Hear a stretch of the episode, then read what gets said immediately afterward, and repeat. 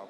Primeira questão, estamos numa fase em que é necessário reprogramar os fundos comunitários e, é preciso preparar uma nova visão para o 2030, ou seja, para o novo programa comunitário. Eu venho aqui apresentar alguns dados, eu deixo aqui a apresentação, mas acho que os números falam por si.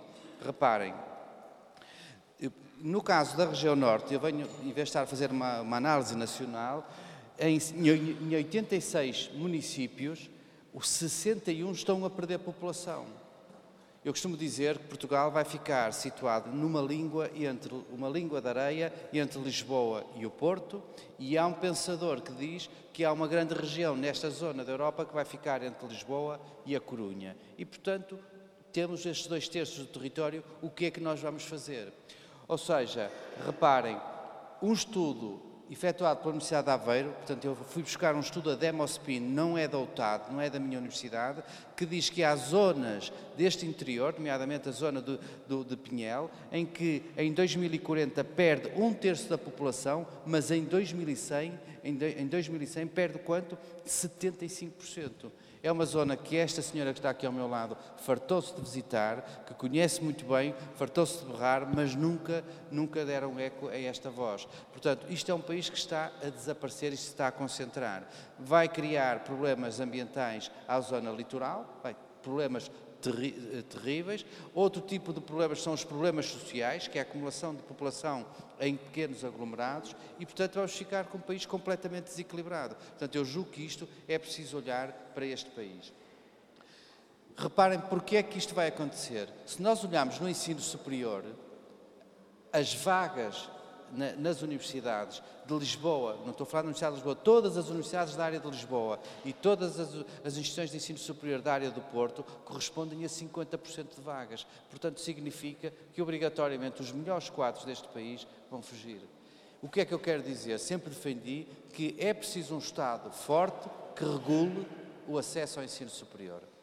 Porque um dos grandes problemas destas regiões é que já não temos massa crítica, não é o facto de estarmos mais velhos, não é o facto de termos menos gente, é que não temos massa crítica e isto vai-se agravando. Reparem, se olharmos, se nós podemos dizer que ultimamente no caso do Norte dizem que o Norte está mais coeso porque o PIB per capita, e depois vem com estes indicadores sempre do PIB per capita, está a haver menores diferenças. Pois está. Porquê?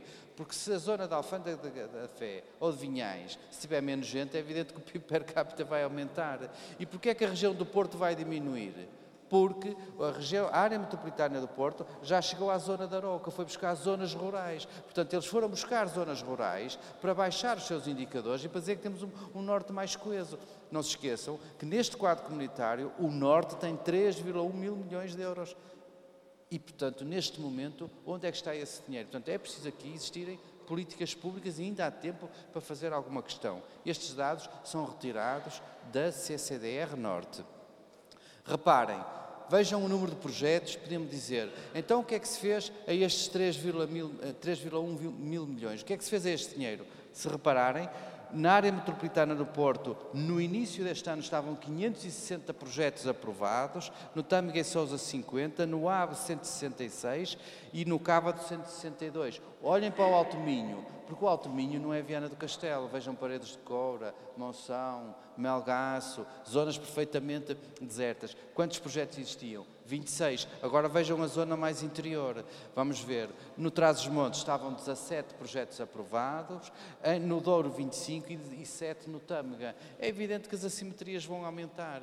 Portanto, o quadro comunitário tem medidas para ultrapassar isto. Esta senhora escreveu no Plano Nacional de Coesão. É possível abrir projetos específicos para regiões do interior. É possível diferenciar as taxas de cofinanciamento. Portanto, nem era preciso mudar o quadro de parceria. É preciso ter vontade.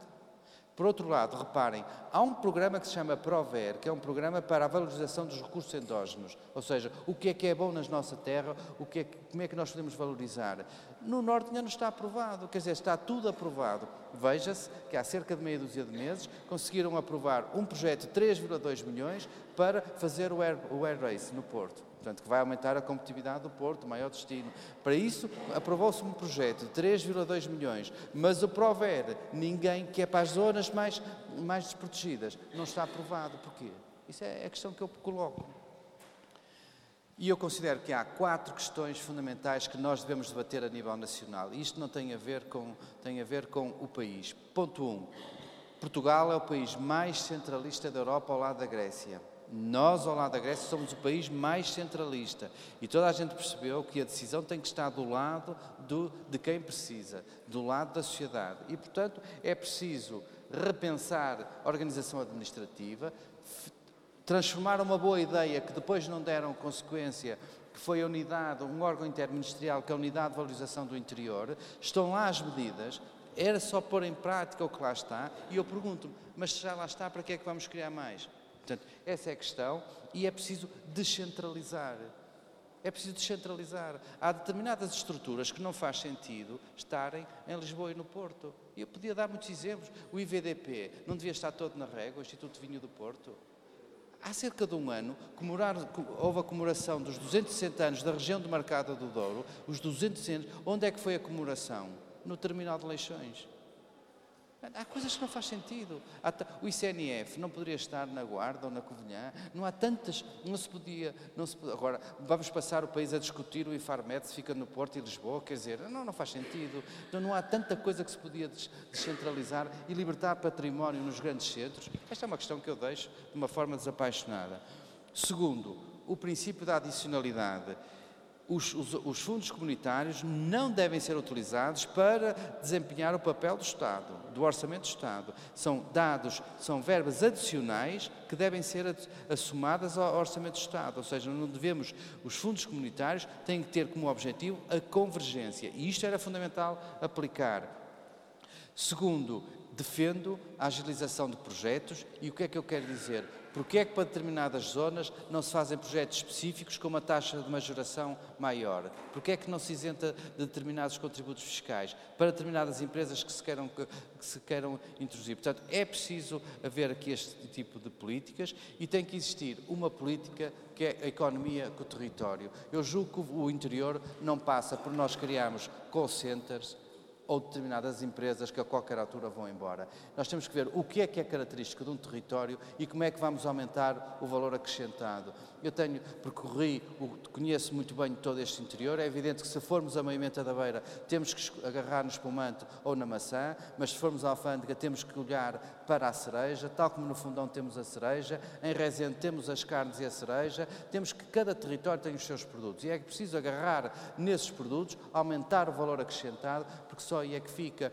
E veja-se veja o caso do turismo, no turismo do Douro. O turismo do Douro não pode ser o turismo dos barcos, porque esse turismo só deixa lixo. Portanto, eles utilizam a paisagem, temos um património mundial, mas não deixam nada na região. Não faz sentido. E, portanto, é preciso agarrar nesta, é preciso fazer aqui uma inversão. Temos que ter novas políticas para os territórios do interior. Eu julgo que é, é possível fazer isto através de um programa de que já existem projetos, existem tipologias no Portugal 2020, falei do PROVER, são, eh, são os programas para a valorização dos recursos endógenos do interior, é preciso novos eh, incentivos fiscais, diferentes taxas de majoração, é aquilo que eu chamo um compromisso com a economia do território. Quarta questão, eu chamo atratividade, chamem-lhe o que quiserem.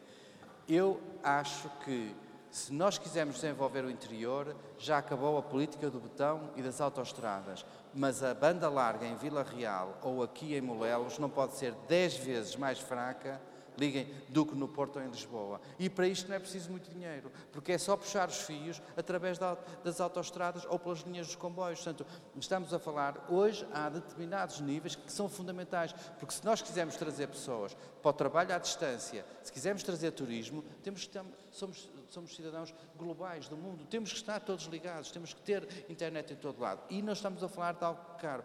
Por outro lado, aquilo que foi feito no último governo na avaliação e que eu tornei público na avaliação dos centros de investigação e que esta, este governo já mostrou, eh, mostrou disponibilidade, foi fecharem os centros de investigação no interior e isto, é, isto foi mortal aquilo que foi feito. Portanto, nós temos de trazer jovens qualificados que possam trabalhar os produtos regionais para aumentarmos o valor acrescentado e assim deixar valor acrescentado nos territórios. Espero que esta avaliação que a, Fundação Ciência e Tecnologia vai iniciar, vejo já sinais bastante positivos. É preciso ter mais centros de investigação e mais distribuídos no território. Eu não me acredito que um centro de investigação na área da floresta ou na área do vinho tenha que estar no Parque de Monsanto ou, na, ou no centro de Lisboa. É tantas zonas. Portanto, o, o, a zona da cortiça terá que estar noutras, noutras instituições. Portanto, ah, e reparem, as instituições, e eu não, eu não sou sectário entre a Universidade e o Politécnico, sou reitor de uma universidade, mas o, o, valor dos institutos politécnicos e das universidades do interior equivale ao mesmo orçamento da Universidade de Lisboa. E vejam o impacto do território que nós temos. Se quisermos ter um país mais competitivo, sim senhora, duplique-se o orçamento da Universidade de Lisboa e então feche-se todas estas instituições. Eu acho que isto é um erro que se estava a cometer e estamos a tempo de o fazer. É preciso chamar e penso que, neste caso, era possível que o país recorresse ao Plano Juncker, que recorresse a outros, outros fundos para determinados programas como este. Há, há, ideias muito interessantes em cima da mesa e acho que aqui não é ouvir defender mais endividamento, mais dívida, estamos a falar de criar programas de desenvolvimento integrado. Reparem, eu costumo dar dois exemplos. Um, quando foi criado o Plano de Desenvolvimento Rural de Trás-os-Montes, estamos a falar nos anos 70, o que é que aquilo deu? Deu o desenvolvimento do Douro e o Douro hoje é uma potência pode, pode desenvolver-se muito mais ainda. Porquê? Porque houve esse investimento num, num plano integrado.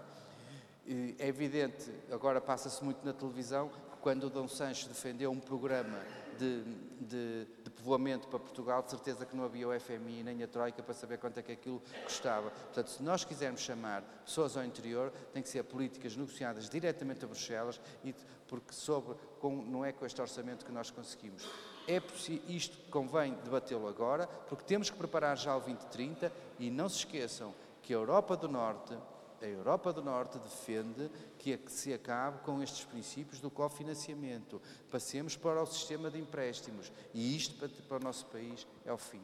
Portanto, quando nós defendemos mais coesão na Europa, temos de defender mais coesão no país, mas também temos que ver no próximo quadro comunitário, temos que estar todos todos unidos, todos aqueles que acreditam num país e em mais coesão, que é preciso manter este sistema de financiamento em termos de fundos europeus. Eu temo mais pelo futuro dos filhos e pelo futuro do país. E muito obrigado, estarei disposto para. para...